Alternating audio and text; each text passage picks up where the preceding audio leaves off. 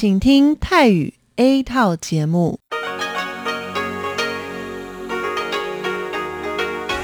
ที่นี่สถานีวิทยุเรดิโอไต้หวันอินเตอร์เนชันแนล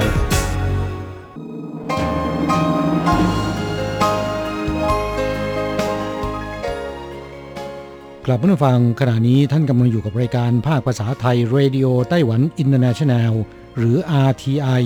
ออกกระจายเสียงจากกรุงไทเปไต้หวันสาธารณรัฐจีน เป็นประจำทุกวันนะครับ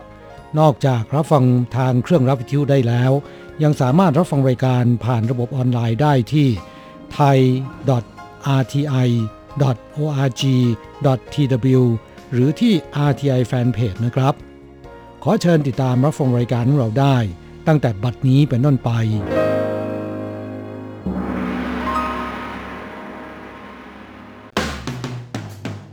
กเรื่องที่เป็นข่าว ทุกเรื่องที่เป็นกระแสในสังคมไต้หวัน เราจะจับมาเล่าให้คุณฟังทุกสัปดาห์ที่ RTI ผ่านมุมมองของคนรุ่นใหม่ กับรายการ มิติใหม่ไต้หวัน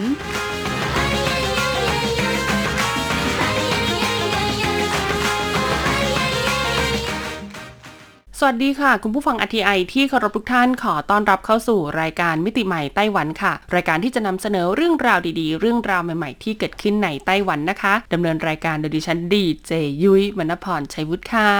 ซึ่งเรื่องราวของเราในสัปดาห์นี้ค่ะ บอกเลยว่าอยากจะนำเสนอนะคะ เป็นอุทาหรณ์แล้วก็เป็นการเตือนภัยด้วยนะคุณผู้ฟัง เพราะหากใครค่ะติดตามข่าวสารในไต้หวันในช่วง 2 เดือนกว่าที่ผ่านมานะคะ จะทราบเลยละค่ะว่าไต้หวันเนี่ยกำลังเจอกับประเด็นที่เรียกได้ว่าเป็นที่ถกเถียงเป็นที่พูดถึงในสังคมอย่างมาก กับกรณีที่คนหนุ่มสาวในไต้หวันไปทำงานต่างประเทศค่ะ ซึ่งถ้าหากไปทำงานแบบปกติทั่วไปก็คงไม่มีปัญหานะคุณผู้ฟัง แต่การไปทำงานเนื่องจากการถูกล่อลวง หรือว่าการไปทำงานร่วมกับกลุ่มแก๊งมิจฉาชีพข้ามชาติในต่างประเทศเนี่ย อันนี้ต้องบอกเลยว่าเป็นสิ่งที่น่ากังวลมากๆนะคะ ซึ่งบางคนก็อาจจะเต็มใจไปเอง แต่คนที่ถูกล่อลวงไปนะสิคะ อาจจะถูกนายหน้าเนี่ยหลอกว่าจะไปทำงานแบบนั้นแบบนี้ แต่พอไปถึงในประเทศนั้นๆ แล้ว ปรากฏว่างานไม่ตรงตามปกซะงั้นนะคุณผู้ฟัง ยิ่งไปกว่านั้นจะกลับมาก็กลับไม่ได้ค่ะ กลายเป็นว่าต้องเข้าไปสู่ระบบของเรื่องราวการค้ามนุษย์ การเป็นแก๊งมิจฉาชีพต่างๆ อันนี้ต้องบอกเลยว่าเหมือนตกนรกทั้งเป็นนะคะ ดังนั้นวันนี้ค่ะยุ้ยก็เลยจะมาแชร์คุณผู้ฟัง 10 วิธีการรูปแบบใหม่ล่าสุดของแก๊งหลอกลวงต้มตุนหรือว่าแก๊งมิจฉาชีพต่างๆ ที่เกิดขึ้นในไต้หวันในช่วงไม่กี่ปีที่ผ่านมานะคุณผู้ฟัง ดังนั้นค่ะหากเรามาอยู่ในไต้หวันนะคะไม่ว่าจะเป็นมาเรียนมาทำงาน หรือว่ามาท่องเที่ยวอะไรใด ๆ ก็ตามนะ แล้วมีโอกาสตกอยู่ในสถานการณ์ 10 แบบที่ยุ้ยเนี่ยกำลังจะพูดถึงต่อไปนี้นะคุณผู้ฟังก็ให้ตั้งสันนิษฐานไว้ก่อนเลยละค่ะว่าคุณอาจจะกำลังกลายเป็นเหยื่อของกลุ่มแก๊งมิจฉาชีพก็ได้นะคะ ซึ่งการหลอกลวงต้มตุนนะคะ ผลเสียที่ตามมา นอกจากจะสูญเสียเงินทองแล้วนะคะ เราอาจจะยังสูญเสียในส่วนของอิสรภาพ สูญเสียในเรื่องราวของสภาพจิตใจ สุขภาพร่างกายนะคะ รวมไปจนกระทั่งถึงหากร้ายแรงจริง ๆ ก็อาจจะถึงขั้นเสียชีวิตเลยก็ว่าได้ค่ะ เพราะฉะนั้นหากรู้ตัวนะคะว่าเราเนี่ยกำลังตกเป็นเหยื่อนะคะ หรือว่าไม่แน่ใจนะ ก็แนะนำว่าให้รีบถอนตัวออกมาค่ะ แล้วก็ขอความช่วยเหลือจากเจ้าหน้าที่ตำรวจ เจ้าหน้าที่ภาครัฐ หรือบุคคลไว้ใจที่อยู่ใกล้กับเรานะคุณผู้ฟังนะ อย่างน้อยผลเสียที่ตามมานะคุณผู้ฟังอาจจะผ่อนหนักให้กลายเป็นเบาได้ค่ะ ถ้าพร้อมแล้วไปรับฟังเรื่องราวกันเลยค่ะ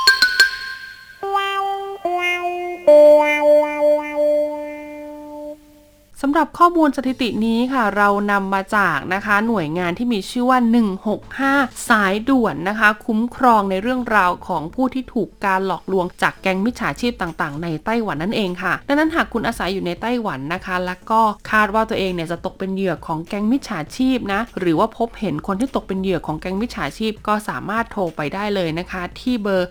165 ค่ะ หรือว่าสามารถโหลดชื่อแอปพลิเคชันว่า 165 จิงเจิ้งสู่เนี่ยได้เลยนะคะ เราก็จะสามารถให้ข้อมูลต่างๆ และขอความช่วยเหลือจากเจ้าหน้าที่ได้โดยตรงค่ะ เรามาเริ่มจากวิธีการอันดับ 10 เลยนะคะ ที่พบเห็นได้ค่ะของกลุ่มมิจฉาชีพในไต้หวันก็คือ การโทรศัพท์ค่ะเพื่อให้คุณเนี่ยนะยืมเงิน กู้เงิน หรือในทางกลับกันค่ะ อาจจะปลอมตัวเป็นเหมือนคนรู้จักเพื่อไปขอกู้ยืมเงินจากคุณอ่าซึ่งในกรณีแบบนี้ค่ะ เขาเนี่ยจะหลอกนะคะ เพื่อเอาในส่วนของข้อมูลส่วนตัว แล้วก็เป็นในส่วนของข้อมูลที่เกี่ยวข้องกับ การเงินต่างๆ ของเราไปใช้นะคุณผู้ฟัง พอหลอกเสร็จแล้วค่ะ ได้ข้อมูลเสร็จแล้วเนี่ยนะ ก็ปรากฏว่าอาจจะไปเอาเงินจากบัญชีของเรามา หรืออาจจะหลอกให้เราโอนเงินให้เป็นจำนวนหนึ่งคือได้หมดเลยนะ อันนี้ก็ต้องระวังให้ดีๆ เลยละค่ะ อันดับที่ 9 ค่ะก็คือวิธีการสร้างแอปพลิเคชัน ที่ไม่มีแหล่งที่มาชัดเจนให้ประชาชนทั่วไปดาวน์โหลดใช้งานค่ะ ต้องบอกเลยนะคะว่าปัจจุบันนี้ค่ะโอ้โห แก๊งมิจฉาชีพเนี่ยเขานำหน้าเทคโนโลยีไปไกลมากนะคะ โดยเฉพาะในไต้หวันเรื่องราวของเทคโนโลยีเนี่ยต้องบอกเลยว่าไม่เป็นสองรองใครค่ะ เขาก็จะมีการคิดค้นแอปพลิเคชันต่างๆ ขึ้นมามากมายนะ ซึ่งดูเผินๆเนี่ยก็อาจจะเป็นแอปพลิเคชันทั่ว ๆ ไป อาจจะเป็นแอปพลิเคชันที่เกี่ยวข้องกับการลงทุนการเทรดหุ้นเทรดเงินบิตคอยนู่นนั่นนี่ถูกไหมเสร็จแล้วเป็นยังไงคะปรากฏว่าอยู่ดีวันหนึ่งแอปปิด อ้าว แล้วยังไงล่ะ เงินที่เราจ่ายไปในแอป เงินที่เราฝากเข้าไปในแอป หรือว่าซื้อเติมเข้าไปนะคะ รวมไปจนทั้งถึงข้อมูลส่วนตัวของเราไม่ว่าจะเป็นบัญชีธนาคารชื่อที่อยู่เบอร์โทรศัพท์อะไรต่างๆนะคะ ที่ใส่เข้าไปในแอปเนี่ยกลายเป็นว่าตกไปอยู่ในกลุ่มของแก๊งมิจฉาชีพ อันนี้ก็ต้องระวังให้ดีๆค่ะ และก็ต้องรีบแจ้งความต่อเจ้าหน้าที่ทันทีเลยนะคะ เพื่อเขาเนี่ยจะได้ไม่เอาข้อมูลส่วนตัวของเราไปใช้ทำธุรกรรมอื่นๆนะคุณผู้ฟังที่อาจจะนำพาผลเสียมาให้เราในภายหลังได้นั่นเอง ต่อมาอันดับที่ 8 ค่ะ ก็คือการปลอมตัวนะคะ เป็นเจ้าหน้าที่ของหน่วยงานต่างๆ เจ้าหน้าที่แบงก์เจ้าหน้าที่บัตรเครดิตนะคะ หรือว่าองค์กรต่างๆ ที่อาจมีความเกี่ยวข้องกับเรื่องเงินเงินทองทอง แล้วก็โทรมาหาเราค่ะ บอกว่าตอนนี้ข้อมูลของเราล่วไหลนะ หากเราเนี่ยไม่แจ้งภายในเท่าไหร่เท่าไหร่นะคะ อาจจะทำให้เราสูญเสียเงินหรืออะไรอย่างเงี้ยหรือบางครั้งค่ะอาจจะมาในลักษณะของเนี่ยตอนนี้คุณนะ ซื้อของจากเรานะ คุณชื่อนี้นามสกุลนี้ใช่ไหมสั่งของจากเราเป็นยอดเงินจำนวนเท่านี้นะ ซึ่งถ้าไม่ได้ชำระภายในกี่ชั่วโมงนะคะ คุณจะถูกแบล็คลิสจะถูกดำเนินคดีอะไรก็ว่ากันไป แต่จริง ๆ แล้วเราไม่ได้สั่งคุณผู้ฟัง เราอาจจะเกิดการตกใจได้ถูกไหมซึ่งเขาก็จะมีวิธีการอีกว่า เอ๊ะ ใช่คุณหรือเปล่า ถ้าไม่ใช่เนี่ยแสดงว่าคุณเนี่ยกำลังโดนแก๊งมิจฉาชีพเนี่ยแฮ็กข้อมูลแล้วนะ ดังนั้นเนี่ยต้องรีบมาแจ้งกับเราเลยนะ ด้วยการแบบเออ มายืนยันตัวตนบอกข้อมูลข้อมูลนะคะ บัญชงบัญชีนู่นนั่นนี่ให้เรียบร้อย เพื่อจะได้เปรียบเทียบว่าเป็นข้อมูลสมาชิกจริงหรือเปล่าอะไรก็ว่ากันไป เขาก็จะไม่วิธีพูดยาวๆเยอะๆนะคุณผู้ฟังให้เราเชื่อ จากนั้นค่ะเขาก็จะเอาข้อมูลของเราไปใช้ตอนนี้ก็คือจบเลย เพราะฉะนั้นค่ะถ้าเราได้รับโทรศัพท์อะไรแบบนี้ไม่ว่าจะเป็นเรื่องราวของการสั่งของเกิน การมียอดค้างจ่ายยอดชำระนะคะ หรือว่ามีพัสดุส่งมายังไม่ได้จ่ายเงิน ต้องเสียภาษีเป็นเงินเท่านั้นเท่านี้ไม่งั้นคุณจะถูกแจ้งความ ก็อย่าเพิ่งตกใจ ให้ตั้งสติก่อนนะคะ คุณต้องตั้งสติก่อนและอาจจะขอเบอร์ติดต่อกลับเข้ามา ถ้าคุณไม่แน่ใจว่าเอ๊ะคุณทำจริงหรือเปล่า ก็อาจจะขอเบอร์ติดต่อกลับเข้ามา ซึ่งถ้าเขาให้ไม่ได้เนี่ยมั่นใจไว้ก่อนเลยค่ะว่า 99.9%เนี่ยต้องเป็นแก๊งมิจฉาชีพอย่างแน่นอนนะคะ หรือค่ะถ้าเกิดว่าคุณเนี่ยฟังไม่รู้เรื่องเอาง่าย ๆ เลยนะ เราเป็นคนไทยมาอยู่ในไต้หวันถูกไหมเราก็อาจจะเจอพวกแก๊งมิจฉาชีพไต้หวันในสุ่มเบอร์มาเจอเรา เราฟังไม่รู้เรื่องก็วางสายไปเลยค่ะ คุณผู้ฟังจบข่าวเพราะอะไรขนาดเราฟังมันพูดเนี่ยเรายังฟังไม่รู้เรื่องเลย แล้วเราจะไปสั่งซื้อของจากมันได้ยังไง อันนี้เป็นอะไรที่ไม่ make sense นะคะไม่ใช่เรื่องที่จะเกิดขึ้นได้อย่างแน่นอน ต่อมาวิธีการที่ 7 ค่ะก็คือมาในรูปแบบของการจัดโปรโมชั่นส่งเสริมการขายต่างๆ คุณผู้ฟัง อันนี้ก็จะเห็นได้บ่อยมากนะคะ ส่วนใหญ่พวกนี้เนี่ยจะมาในรูปแบบของสื่อออนไลน์โซเชียลมีเดียเขาก็จะมีการสร้างเพจมาเพจหนึ่งนะคะ หรือว่าเว็บปลอมๆมาเว็บหนึ่งนะคุณผู้ฟัง แล้วก็มีสินค้ามากมายเลย แล้วก็ขายในราคาที่เรียกได้ว่าถูกกว่าท้องตลาด ต่ำกว่าท้องตลาดไม่ว่าจะเป็นพวกเครื่องใช้ไฟฟ้ากระเป๋าแบรนด์เนมต่างๆ เครื่องสำอางนะคะนู่นนั่นนี่ซึ่งต้องบอกเลยนะคะ ว่าใครก็ตามที่ชื่นชอบของเซลล์เนี่ย พอเห็นอะไรแบบนี้ปุ๊บก็อาจจะมันต้องใช่ มันต้องได้ ฉันจะต้องเป็นเจ้าของคือเห็นของเซลล์แล้วไม่ได้นะคะอะดรีนาลีนในร่างกายเนี่ยมันหลั่งเนี่ยต้องระวังให้ดีๆนะคุณผู้ฟัง เพราะคุณอาจจะเจอเว็บปลอม เจอร้านค้าปลอมได้ค่ะ คุณต้องตรวจสอบให้ดีๆนะคะ ส่วนใหญ่เนี่ยถ้าอยู่บนโซเชียลมีเดียเนี่ยแนะนำว่าให้ลองไปอ่านในคอมเมนต์ดูก่อนนะคุณผู้ฟังว่าเขาเชื่อถือได้หรือเปล่านะคะ หรือบางคนเนี่ยอาจจะเจอผ่านการไลฟ์สดต่างๆเนี่ยก็ต้องเช็คให้ดีๆเลยนะว่ามันมีโอกาสที่จะเป็นไปได้ไหมนะคะ เพราะส่วนใหญ่แล้วถ้าเป็นของดีจริง แล้วเอามาลดราคาจริงๆอะเต็มที่เลยนะที่เคยเจอเนี่ยก็แค่ 50%ถ้าเกินกว่า 50%ลดไปเลย 90%จากหมื่นหนึ่งเหลือพันหนึ่งอันนี้ให้ตีไว้ก่อนเลยนะคะว่าหนึ่งคุณอาจจะได้ของไม่ดีของปลอมมา 2 คุณอาจจะไม่ได้ของอะไรมาเลยก็ได้นะคุณผู้ฟัง เพราะอะไรนะคะ เพราะว่าไม่แน่นะเขาอาจจะหลอกให้คุณเนี่ยสั่งซื้อของ แล้วก็โอนเงินไปก่อนถูกไหมพอโอนอนเงินไปเสร็จปุ๊บอ้าวปรากฏว่า 1 ของมาถึงคุณไม่ตรงปก 2 ไม่ได้ของอะไรมาเลย สั่งเสื้อไป อาจจะได้เสื้อหมามา หรือสั่งแบบครีมไป อาจจะได้เป็นปากกามาอะไรประมาณนี้ซึ่งเหตุการณ์เหล่านี้คนไต้หวันเนี่ยเขาเคยเจอมาหมดแล้วนะคะ เพราะฉะนั้นค่ะ กรณีที่คุณนะจ่ายเงินไปแล้ว ก็แนะนำว่าให้รีบแจ้งความ และตอนที่คุณได้รับพัสดุนะคะ หรือว่ามีคนมาส่งพัสดุเนี่ยก็ควรที่จะถ่ายภาพบันทึกภาพไว้ ในขณะที่เราแกะกล่องพัสดุด้วยนะคะ และยิ่งไปกว่านั้นนะคะแแนะนำให้รีบติด ต่อกลับเข้าไปในเว็บที่คุณสั่งซื้อทันที แคปหน้าจอแคปเบอร์ติดต่ออะไรในการที่คุณจะโอนเงินเข้าบัญชีอะไรแคปมาให้หมดนะคุณผู้ฟังแล้วก็เอาไปแจ้งกับเจ้าหน้าที่ค่ะ เขาก็จะมีโอกาสช่วยคุณในการติดตามเอาเงินทองของคุณกลับมาได้ด้วยนะคะ แต่กรณีที่เพื่อให้ safe ที่สุดเลยนะหากคุณรู้สึกว่าเฮ้ยก็ของมันถูกจริง ๆ มันล่อตาล่อใจอะไรอย่างเงี้ย แต่ก็ไม่ชัวร์ว่าเป็นแก๊งมิจฉาชีพหรือเปล่า ให้สอบถามเขาค่ะว่าสามารถจัดส่งมาทางเซเว่นอีเลฟเว่นได้ไหมเพราะเอาจริง ๆ แล้วนะคุณผู้ฟังร้านค้าออนไลน์ในไต้หวันที่ถูกกฎหมาย ขายของดีขายของจริงเนี่ยส่วนใหญ่ค่ะจะสามารถจัดส่งผ่านทางเซเว่นอีเลฟเว่นได้ แล้วก็สามารถรับของจ่ายเงินปลายทางได้นะคะ อันนี้ก็จะเป็นการ save ตัวเองไปอีกระดับหนึ่งนั่นเอง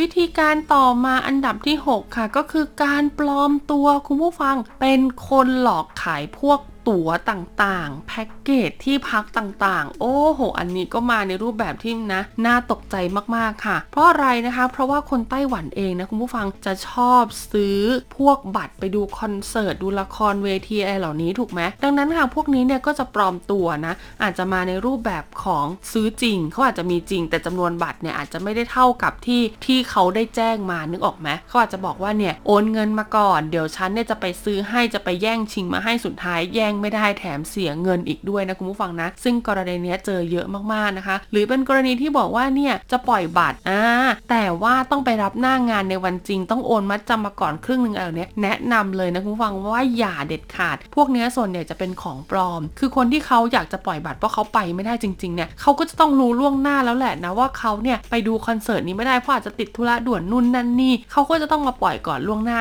ไม่มีใครนะคะคุณผู้ฟังที่ไม่สะดวกไปดูคอนเสิร์ตในวันนั้นแต่สามารถที่จะเอาบัตรคอนเสิร์ตไปให้คุณหน้างาน ในวันจริงได้ อันเนี้ยก็คือแบบแน่นอนอยู่แล้วว่าคุณตั้งใจจะมาหลอกลวงนะคะ และยิ่งไปกว่านั้นค่ะ ก็จะมีแก๊งมิจฉาชีพอีกบางกลุ่มนะ ที่บอกว่าเนี่ยบัตรมีจำนวนจำกัดอ่าต้องซื้อในราคาเท่านั้นเท่านี้นะคะ แล้วก็โกงราคาขึ้นไปเรื่อยๆให้แพงขึ้น หรือให้เราเนี่ยเข้าไปแย่งกันประมูล ปรากฏว่าคนประมูลได้โอ้โหดีใจค่ะรีบโอนเงิน ปรากฏว่าสิ่งที่ได้กลับมาคืออะไร แบงก์กงเต็กหรือว่าเป็นตั๋วปลอม เป็นตั๋วที่มาในรูปแบบของปริ้นใส่กระดาษ A4 มา แล้วเอาไปยื่นใช้จริง ๆ หน้างานยื่นไม่ได้นะคุณผู้ฟัง เพราะฉะนั้นค่ะใครก็ตามนะคะที่อยากมาดูคอนเสิร์ตในไต้หวัน หรือว่าอยากจะเข้าไปเที่ยวตามสถานที่ต่างๆ รวมถึงพวกบัตรคูปองร้านอาหารโรงแรมแบบนี้ต้องระวังให้ดีเลยนะคะ เพราะอย่างน้อยถ้าเป็นตั๋วอิเล็กทรอนิกส์เนี่ยปัจจุบันนี้นะก็สามารถกดผ่านตู้อัตโนมัติของร้านสะดวกซื้อได้ถูกไหมไม่อย่างนั้นก็จะต้องมีการส่งอีเมลนะคะ ยืนยันขึ้นมาอย่างชัดเจน และหากคุณได้รับอีเมล เอกสารเรียบร้อยแล้ว สิ่งแรกเลยที่วิแนะนำก็คือต้องยืนยันก่อนค่ะ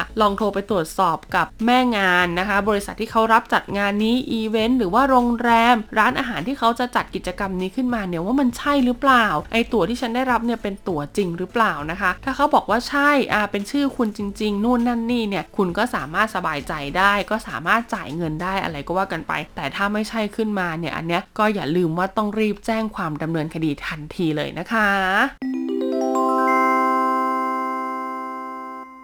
บอกเลยล่ะค่ะว่าวิธีการของแก๊งมิจฉาชีพในไต้หวันยังไม่หมดเพียงเท่านี้นะคุณผู้ฟังในยุคที่เงินเนี่ยกลายเป็นสิ่งที่สำคัญมากๆค่ะ และการหาเงินเนี่ยก็เหมือนจะทำได้ยากลำบากขึ้นทุกวัน คนที่เผชิญกับสภาวะเศรษฐกิจที่ย่ำแย่นะคะ จวนตัวจนกระทั่งหันเหมาเป็นวิชาชีพเนี่ยก็ต้องบอกเลยว่าเยอะขึ้นเรื่อยๆ เพราะฉะนั้นค่ะยังจะต้องเตือนกันแล้วก็ระมัดระวังกันให้ดีๆนะคะ ซึ่งในสัปดาห์หน้าค่ะยุ้ยจะมาต่อในวิธีการที่5ถึง1ซึ่งต้องบอกเลยละค่ะว่าวิธีการที่ 5 ถึง 1 เนี้ยในเมืองไทยเองนะคะ ก็สามารถประสบพบเจอได้บ่อยๆ เช่นเดียวกันนะ ดังนั้นคุณผู้ฟังฟังแล้วนะคะ ก็สามารถเก็บไปใช้เก็บไปคิดตึกตรองได้นะคะ เพื่อสร้างวิจารณญาณแล้วก็ทำให้เรามีสติทุกครั้ง ในการที่เราต้องเผชิญหน้ากับแก๊งมิจฉาชีพเหล่านี้นั่นเองนะคะสำหรับวันนี้หมดเวลาแล้วพบกันใหม่สัปดาห์หน้า สวัสดีค่ะ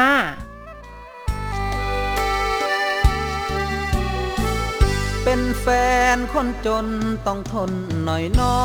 ง พี่นี้ไม่มีเงินทอง